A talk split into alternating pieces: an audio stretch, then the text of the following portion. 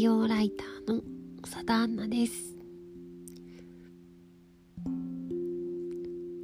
皆さん花粉症の調子はどうでしょうか？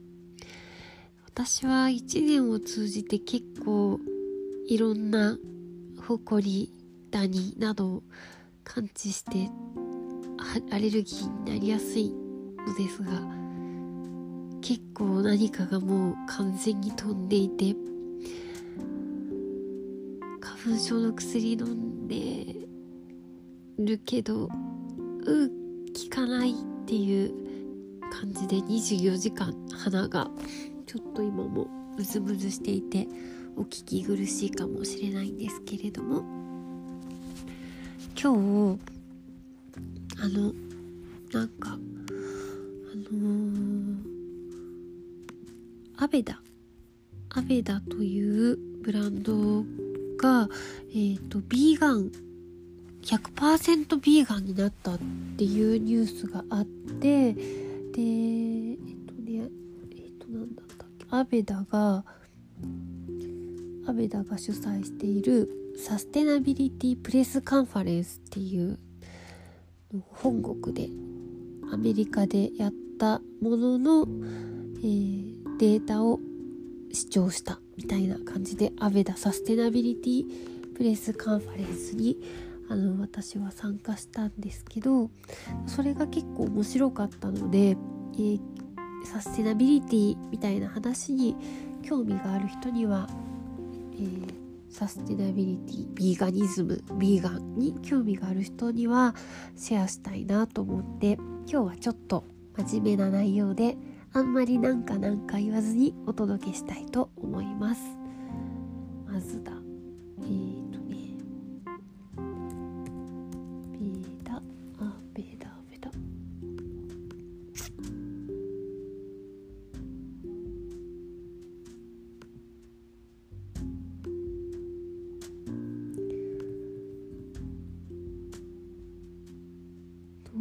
アベダが、えー、ビーガン100%処方になったっていうニュースと、えー、グローバルブランドアドボケートというブランドの顔にファッションモデルで環境活動家のアリゾナ・ミューズさんを起用したっていうニュースがありましてで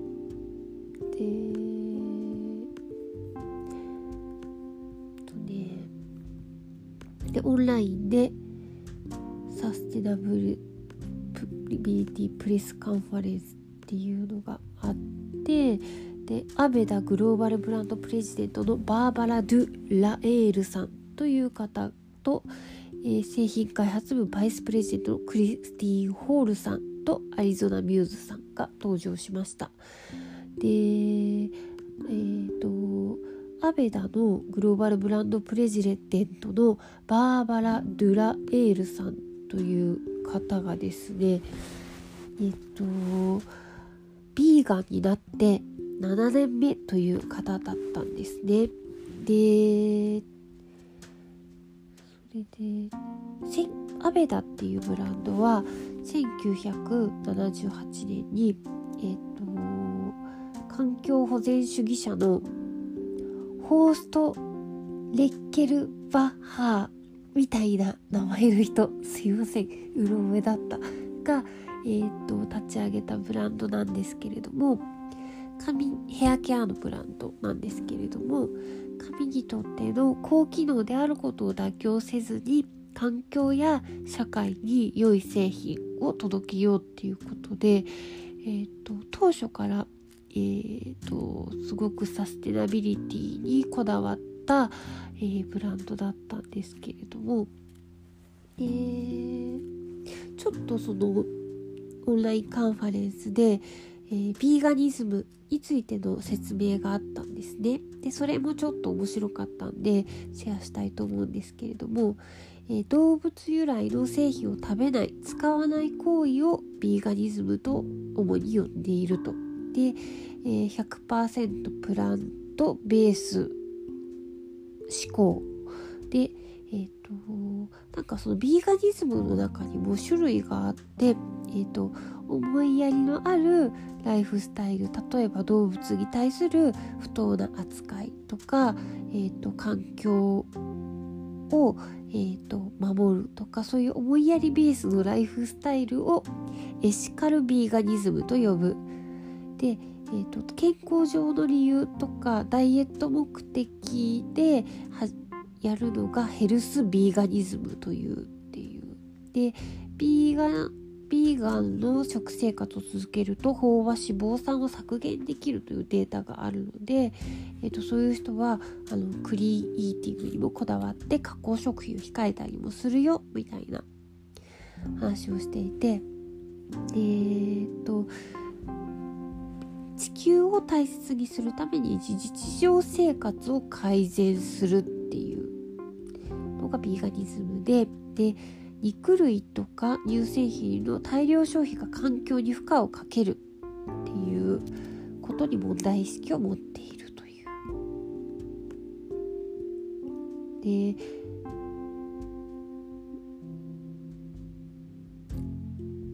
もともとあの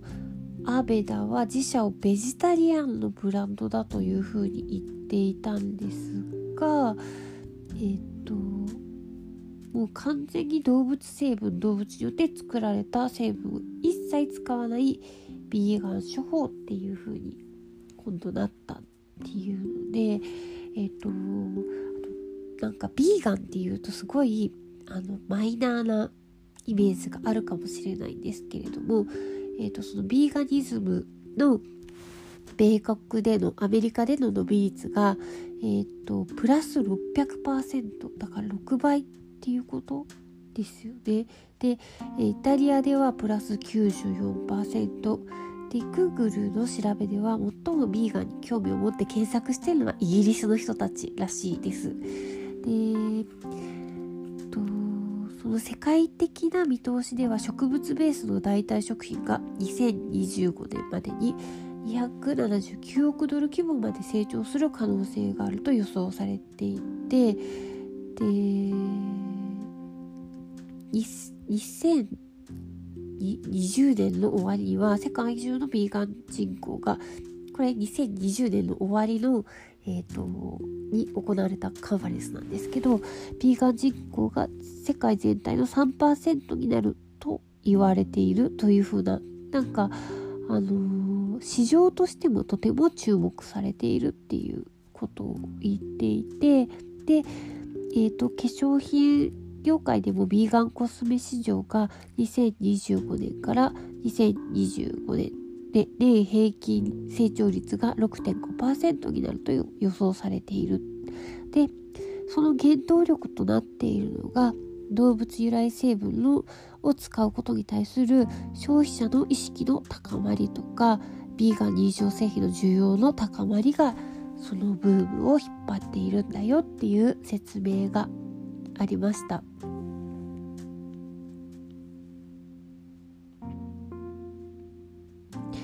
えー、っとなんかそのいろんな視点からのビーガンのおすすめがあると思うんですけれども、えっ、と主にその動物成分を使用することが環境にえーと、悪影響を与えるっていうことをあの強く言っていてで中でもあの畜産が環境に対して畜産業があの牛を育てるやつですねがあの環境に対して悪影響を及ぼすというふうにすごく言っていてえー、っと人間が生み出す温室効果ガスのうち畜産業が原因の排出量が世界中の交通機関を全て合わせた量よりも、えーと多い。でそのその業界業界で畜産業に使う電気とかディーゼル燃料とか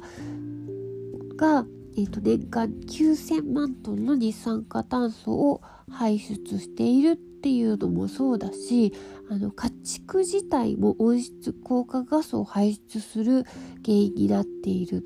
でえっ、ー、とメタンガスってていう二酸化炭素 CO2 の28倍の地球温暖化に影響があると言われているメタンガスと,、え、ー、と二酸化炭素素の265倍地球温暖化への悪影響があると言われている亜酸化窒素をあの家畜とかあとは家畜のための飼料肥料に、えー、から排出されてしまうっていうことですね。でそれが全部化粧品業界のどっか動物原料を使っていることが原因ではないがその動物由来製品を成分を購入することが畜産業の成長を促し続けることになるっていうふうに言っていて、えー、真面目すぎて今回意味がわかるかは大丈夫かなと思うんですけど続けますね。でえー、っとその社長さんがねあの私たちは本当は分かっているのです何を買うかしっかりと選択することで個人でも企業でも皆変化をもたらす力を持っているのです要するにヴィーガン化粧品を選択して使用することで動物由来成分の需要を削減する手助けになり動物保護にもつながり天然資源の搾取を減らし過剰な二酸化炭素を減らすことができるのですっていうので。まあ、ただあのまだこれでもビーガン認証マークは取れてないんです。すっごく厳しいらしくて。ででもあの近い非常に近未来に取れるっていうことは断言されてましたね。でえー、っとその製品開発部の責任者の、えー、っとクリスティン・ホールさんっていう人がその100%ビーガンになるまでの道のりっていうのをあの教えてくれたんですけどいやーなんかビーガンにビーガン処方に移行するのには3年の年月がかかったって言ってました。でなんかねあのー多分ビーガンとか多分動物実験してないっていうところまでは結構あのクルエルティフリーとかビーガンとか歌ってないところでもあったりするんですよね日本のブランドでも。もう花がすごい詰まってるんですけどでもえー、っとただ原料の生産過程のどこかでとか結構遡っていかないとあの確認できないので、はい、それがすごい大変なんですけどその全ての原料について調達源を確認してどのようにその成分を抽出するためにどのような処理がされているかとかあとはえっとそうそう。それでえっとだからその原料を調達しているところに入り込みそうな動物由来成分を全て洗い出すことから始めたんですって。でえっ、とそのビーガンかどうかってラベルを見ただけではわからなくて例えばスクワランって書いてあってもサメから取れてるのかオリーブから取れてるのか発酵由来なのかとかえーと、ステアリン酸って書いてあるけどそれが植物由来なのか動物由来なのかとかあとそうですね一番難しかったのが蜜蝋とか蜜蝋アブソリュートを、えー、取り除くことだったんですって。で蜜蝋ってなんだろう？サステナビリティ的には例えば、えーと、エコラップとかラップの代わりに蜜蝋で作ったラップを今作るようにサステナビリティ的には決して悪い、えーと、ものではないけれどもあのビーガンっていうと動物由来っていうものを弾くのであの結構蜂蜜とか蜜蝋とかも弾かなきゃいけないんですよね。でそうなんかそのちょっと後でまた養蜂についてはまた別途言いたいんですけどだけどそその蜜蝋を、えっー、と別のものにするのがすごく難しくて蜜蝋の代わりに例えば合成蜜蝋っていう動物由来じゃないものを作る使うこともできるんですけれどもアベダの基準としては石油由来成分ではなくなるべく自然由来成分率をこう高く保ちたいっていうのでそうそれなんでそういう選択はできない。でプラスえー、蜜ろ蜜ろアブソリュートっていうのが結構あの甘くて温かみのある複雑な香りで結構その香りの中に使われていたりしたのでそれを取り除くのが結構大変だったよっていうことでしたね。で3年かけて、えーと動物由来でないこともそうだしその成分自体じゃなくて処理に動物由来成分が関わってないことも確認したと。で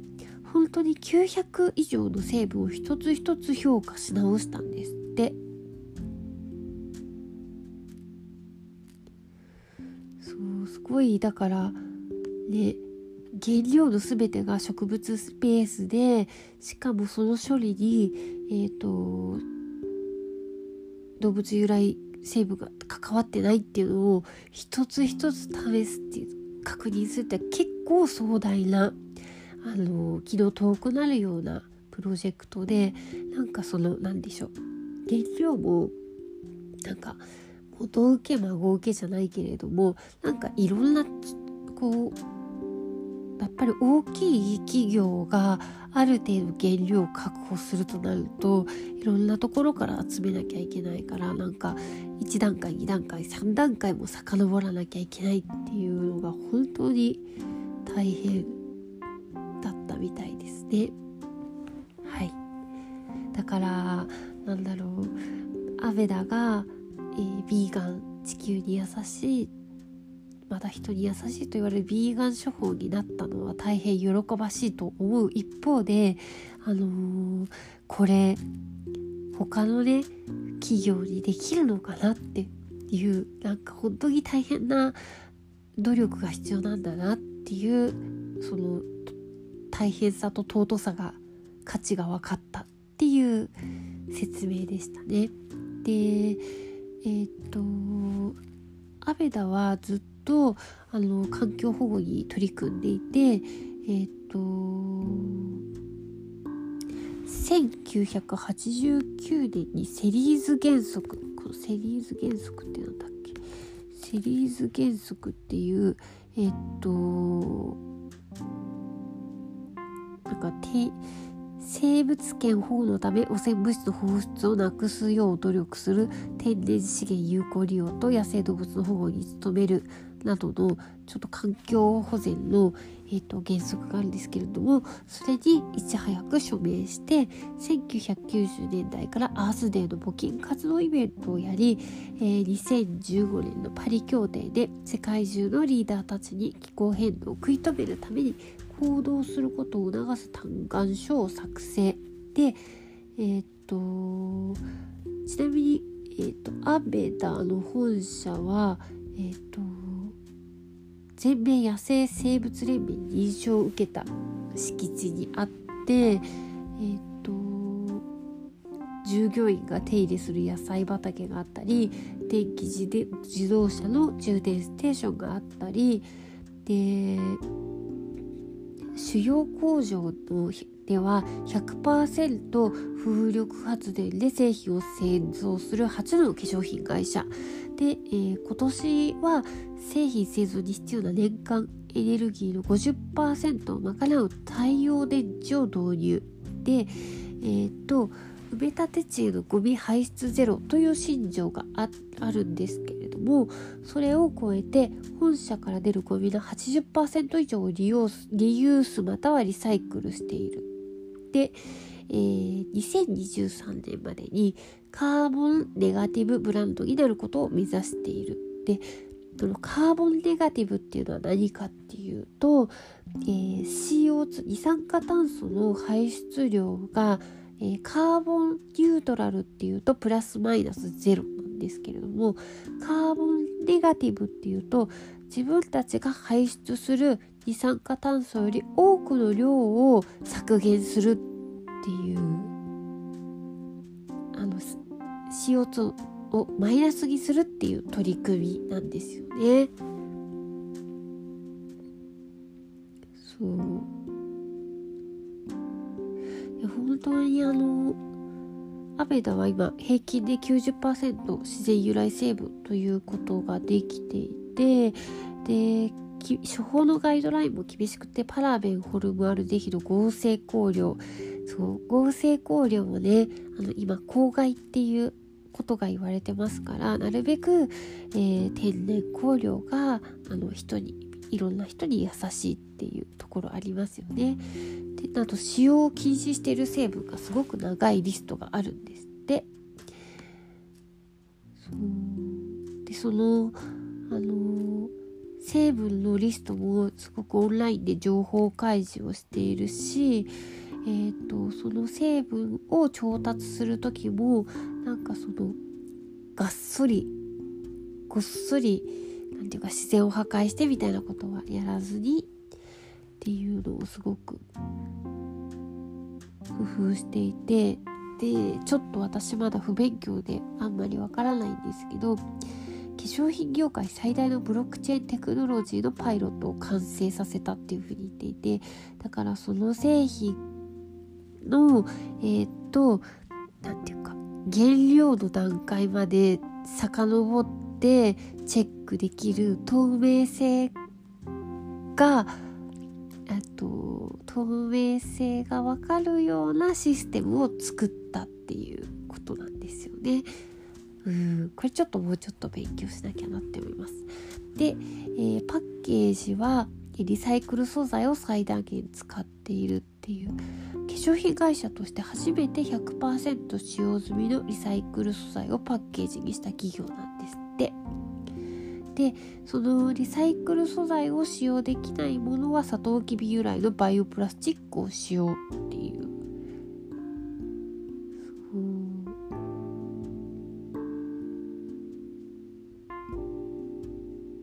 いやでもなんかそのやっぱり容器の話もねもう少し私勉強しなきゃって思うんですけどなんだろう。容器がないのが詰め替えみたいなことが一番よくってで次にリサイクルできる容器で次になんかそのプラスチックはなるべくなるべく使わないけど使う時はリサイクルされたプラスチックでそれでもダメな時はサトウキビ由来でみたいななんか段階があるんですよね多分。ベストはこれだけどそれができない時はこれみたいなのがちょっと全部ちゃんと優先順位っていうか知りたいなって今思ってます。でそうなんか特に化粧品業界本当に容器容器容器がね容器が楽しみでもありまた容器が心配でもある業界なのでなんかちょっと容器については考えたいなって思ってます。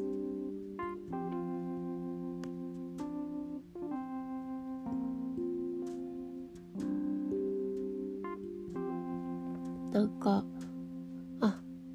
とあのオーガニック原料のオーガニックの話にもしてたんですけどなんかあのー、ただ単にオーガニックの素材がパワフルとかそういうことだけじゃなくて、えーと、土壌土壌に対する責任畑にとか土に対する責任があってでなんかその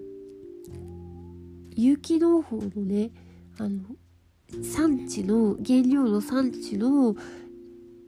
人たちに有機農法を教えてえっ、ともう3万以上の農家に教え有機農法を大切を教えたっていうふうに教育プログラムを実施したっていうふうに言っていてでなんかそういう時に有機農法まあまあ大変じゃないですか。どうやってそのじゃあ有機農法勉強しようっていうふうになるかって説得するかって言ったら何世代もそのあなたの畑を受け継ぎたいなら有機農法がいいよっていうとみんなあの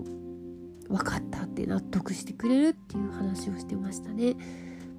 だからその肌への優しさとかだけじゃなくて土壌への優しさっていう意味でもオーガニックの原料のものを選択するのがいいんだなって思いました。でアリゾナミューズさんも登場して少し喋ってたんですけどあのアリゾナミューズさんが言ってたのがえっ、と蜂蜜あ蜂由来のあのさっき言ってた蜜ろうとかの話なんですけどなんかそのなんか使い方によってはあのなんだろうミツバチをあの果樹園とかそういう目的地にトラックに入った巣箱に入れてでえっ、ー、とね異性化糖異性化糖っていう。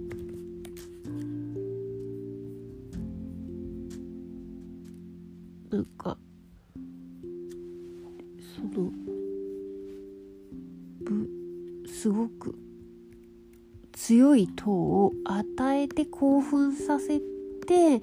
あの受粉に使うっていうようなその3つなんでしょうね。養蜂にもいろいろあってすごくあのミツバチを酷使して無理させるような養蜂とあとは本当にミツバチをリスペクトして自然をリスペクトしてやる養蜂があって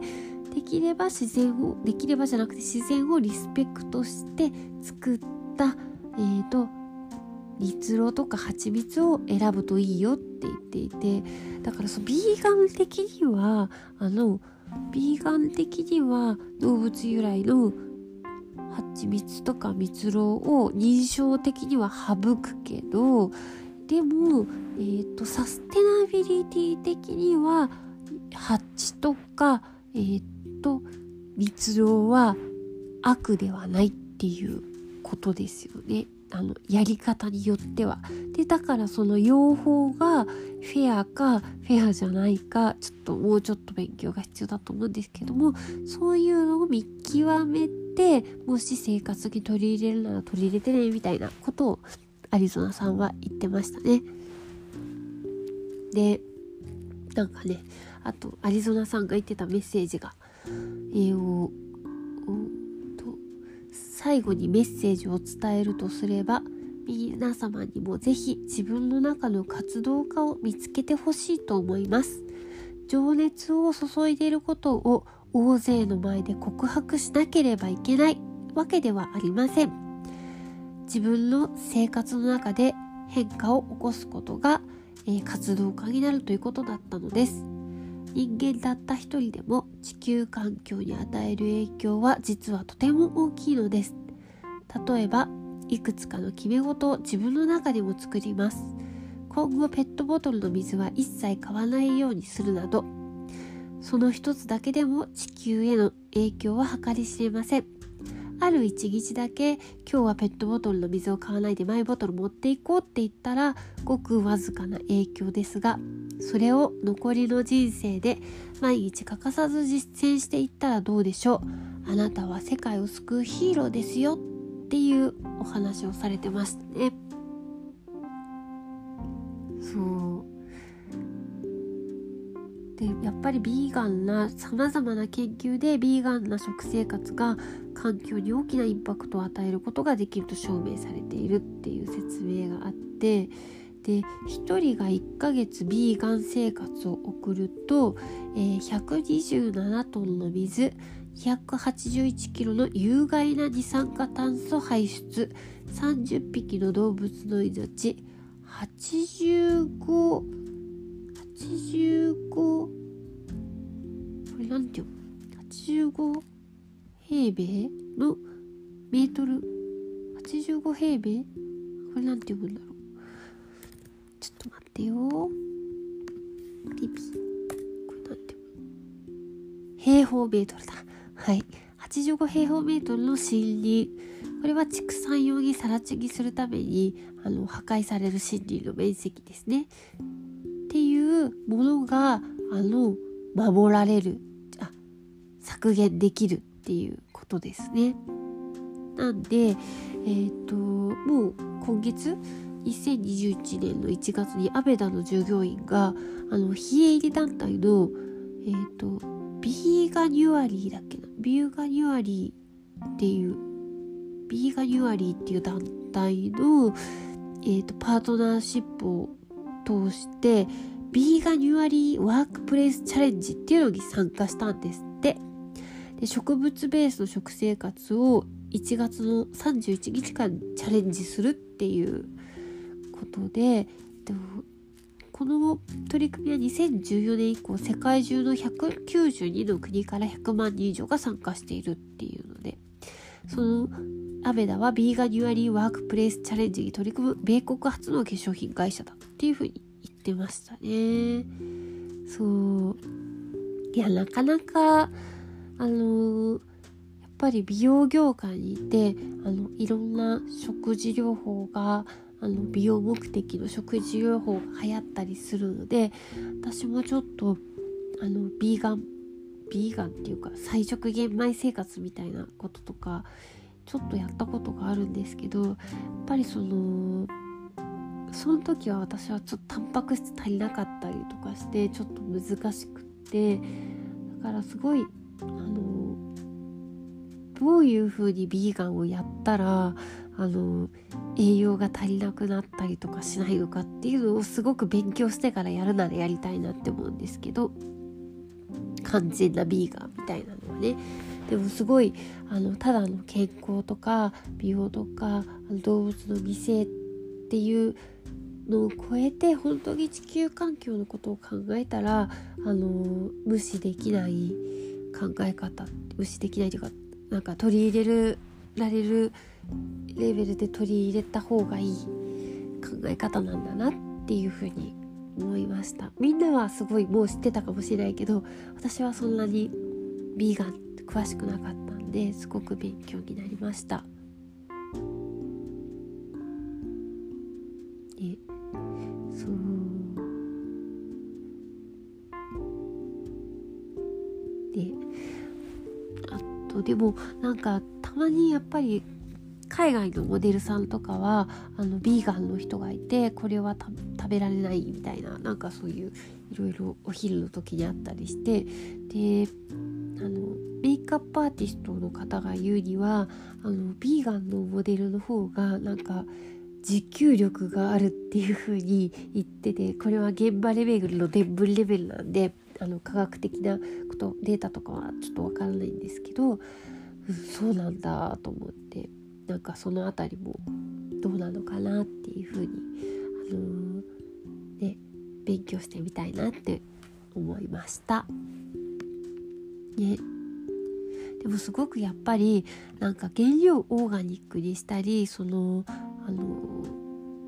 なんかフェアトレードにしたりなんかそういうことをあのあとその900種類以上の成分を3年間かけて継承したりとかそういう結構コストがかかるじゃないですか。でそれで、えーと、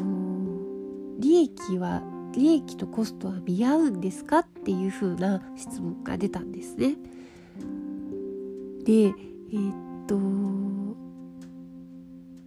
なんかどこに的を絞って投資するかっていうことを考えた時に、えーと、体と家族と地球という3つの本部に的を絞って投資をしていてそれを尊重していると。で、えーと私たちはきれいな水をもたらす社会的に責任があると。利益が出ないと継続できないけれどもえっ、ー、となんだろう。例えばそのアベダみたいな大きい企業がえっ、ー、と普通の5倍ぐらいするちょっとオーガニックだったりフェアトレードの原料を買ったとするとそのアベダが買ったことで購入する企業が増えて原料のコストが下がったりするんです。ってだから自分たちが先駆者となって他の企業にも参入してほしいっていうふうに言ってましたね。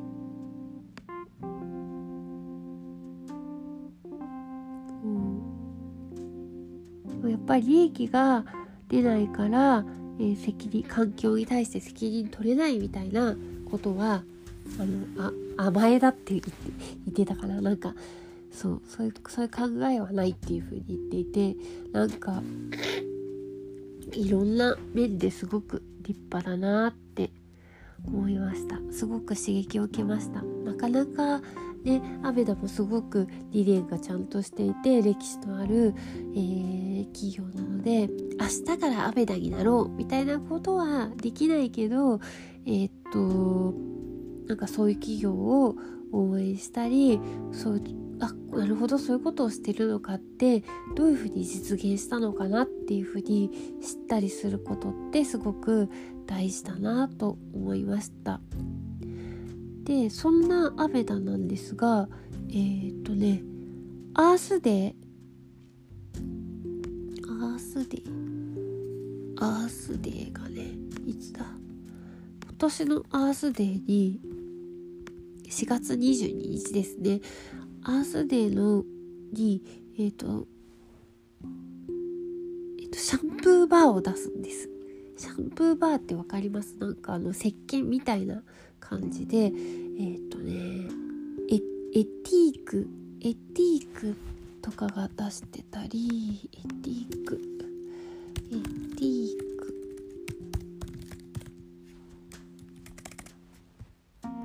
エティーク。エティーク。シャエティークに、えーと、固形シャンプーがあるんですよね。結構人気なんですけどあとえー、っとあれよ。あのあれよ。ラッシュだ。ラッシュにもありますね。私の周りでイケてるフェミニストがラッシュ使ってるって言ってました。シャンプーバー。うん。でやっぱりその石鹸みたいな感じなんですごく容器が紙のね包みとかだけで済むので、えーと、環境に負担がかかりにくいっていう。でそのアベダがえっ、ー、とねこれなんだ。シャンピュアナーチュアリングシャンプーバー 100g2200 円っていうのを4月1日に出します。えっ、ー、と毎年アベダが行っているアースデー月間の限定製品25種類の花と植物エッセンスからなる華やかなアロマブレンドのオーマルヘア用のシャンプーバーです。これ絶対買おうって思ってます。はい。そんなわけで今日はあのー、100%ビーガンを実現したアベダの、えー、なんとかカンファレンスサステナビリティプレスカンファレンス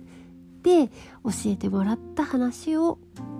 なんかなんかコスメをお聞きの皆さんにシェアをするという回でございましたが